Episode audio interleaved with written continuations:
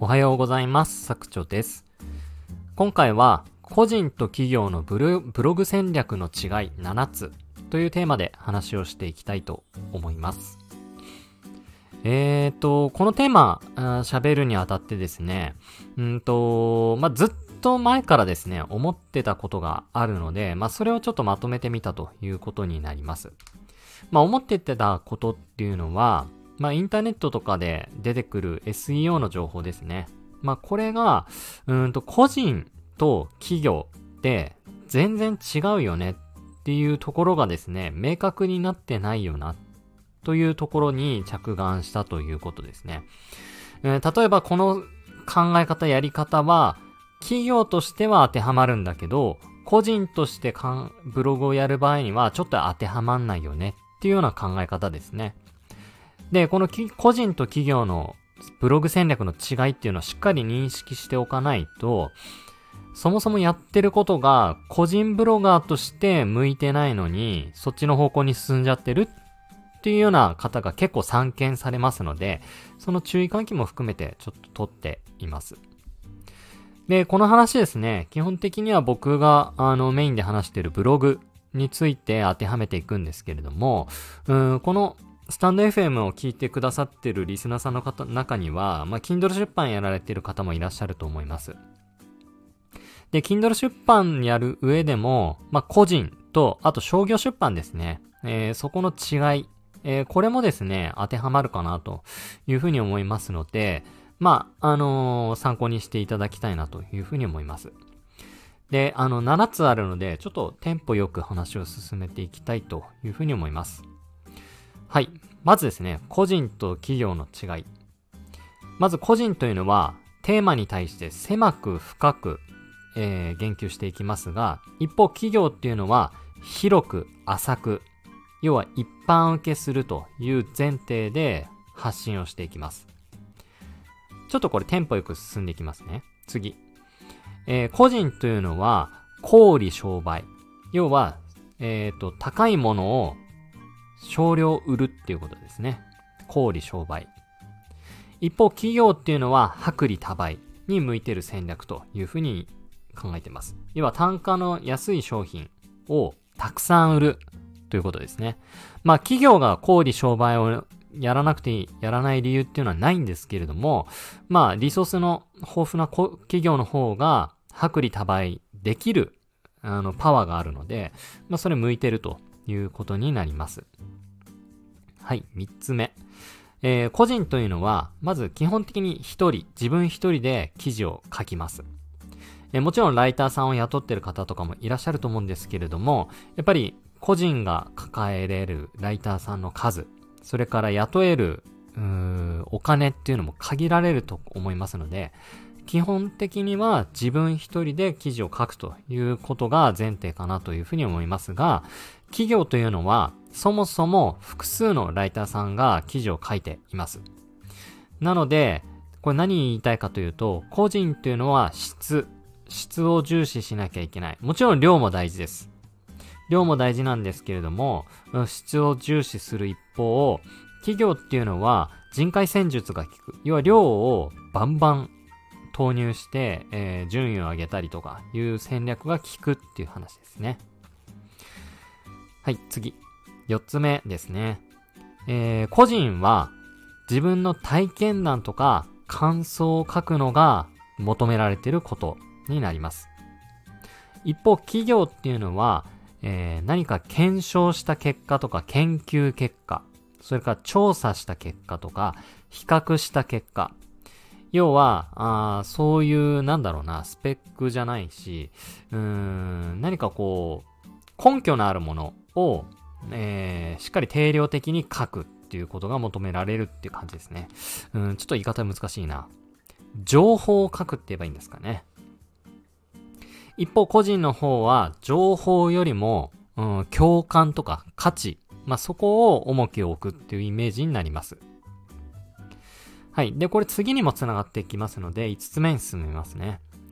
個人は自分の価値観とか世界観を主張する場所です。ブログの話ですね。まあ、Kindle も同じですよね。自分の価値観とか世界観を、ううん、尖った形でも主張できるのが個人ブログ。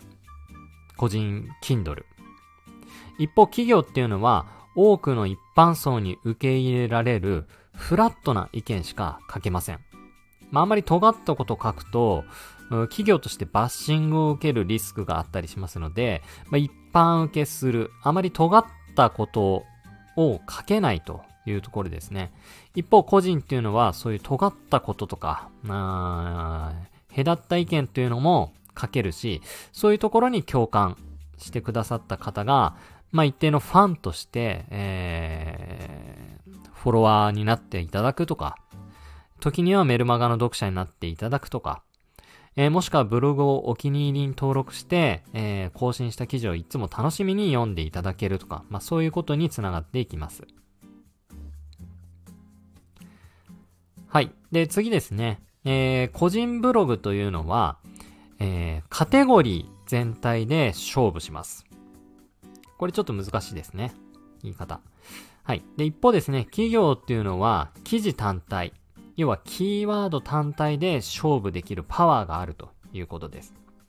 これどういうことかというと、まあ、弱者の戦略っていうふうにも言えるかなと思うんですが、個人っていうのは記事単体だけで勝負しても企業ブログとかそういうところに歯が立たない。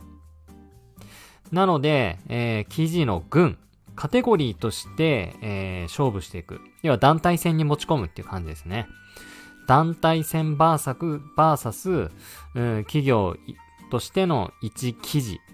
を戦っていくっていうようなイメージになります。これちょっと言葉じゃ伝えにくいと思うので、何かこう概念図みたいなのがあった方がいいかなっていうふうには思いますけれども、個人はカテゴリーで勝負するんだよ。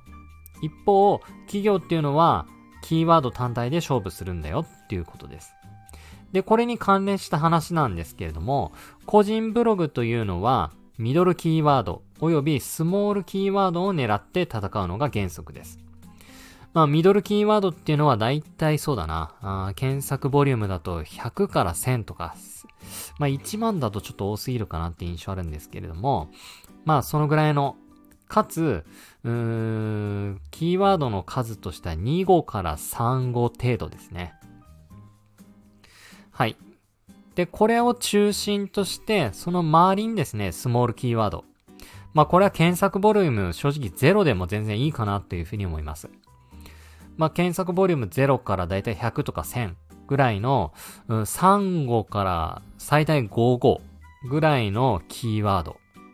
ロングテールキーワードとも言われますね。まあそういうのを狙って、えー、トピッククラスターというカテゴリーを作って、それで勝負するというイメージになります。これ団体戦に持ち込むための戦略になります。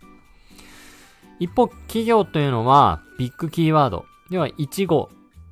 1号のキーワードだけで、えー、検索ボリュームが1万とか、1000とか1万とか、場合によっては10万とか、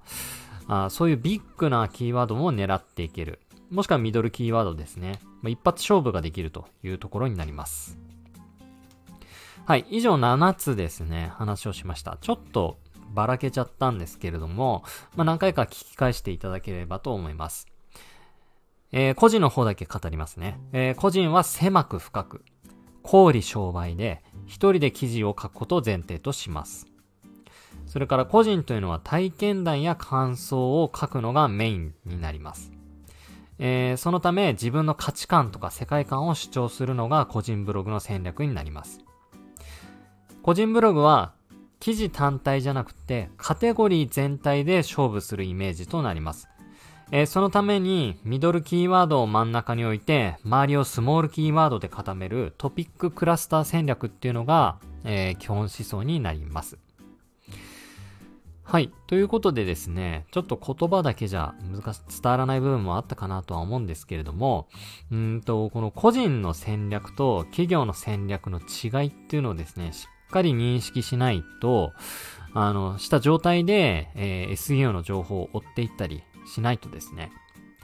えー、個人じゃなかなか当てはまらないのに、えー、企業の戦略を自分のブログの戦略として取り込んでしまったりします。えー、例えば、うん、そうだな、と楽天アフィリエイトとか Amazon アソシエイトとか、そういうのって単価がやっぱ安いじゃないですか。まあもちろんあの稼ぐ金額に、稼ぎたい金額にもよるんですけれども、基本的にはその辺って企業の戦略かなっていうふうに僕は思ってます。という自分も一応 Amazon アソシエイトで、まあそれなりに稼いでるんですけれども、やっぱりこう単価が安いので、それなりのページビュー数が必要。まあ要は、薄利多売しないと稼げないっていう状況ですね。まあ、それよりかは単価の高い案件を、まあ、少ない PV 数で、なるべくこう制約率を上げて、えー、稼いでいく。まあ、それが、個人の戦略じゃないかなっていうふうに思いますし、特にですね、あの、重要になってくるのが、この体験談とか感想で、を書いて、価値観とか世界観を主張するっていうところですね。まあ、個人が、あ単なる情報とかを羅列しても、そこに価値ってないんですよ。えー、それは企業の役割であって、僕らがやるべきことは、体験談とか感想をしっかり記事の中に一時情報として盛り込んで、自分の考え方とか、考え方、まあ、価値観とか世界観を主張したり、場合によってはしっかり提案する。えー、これが非常に重要かなというふうに思っております。はい。ということでですね、この個人ブログの戦略と企業ブログの戦略の違い。まあ、これはですね、ブログを個人でやる方、まあ、特に副業をやる方なんかは、まあ、リソースが少ないので、この戦略についてしっかり認識をしていかないと、全然違った方向にですね、進んでしまっている方も結構散見されますので、ぜひ参考にしていただきたいというふうに思います。はい。ということで、えー、今回は個人と企業のブログ戦略の違い7つというテーマで話をさせていただきました。ここまで聞いてくださりありがとうございます。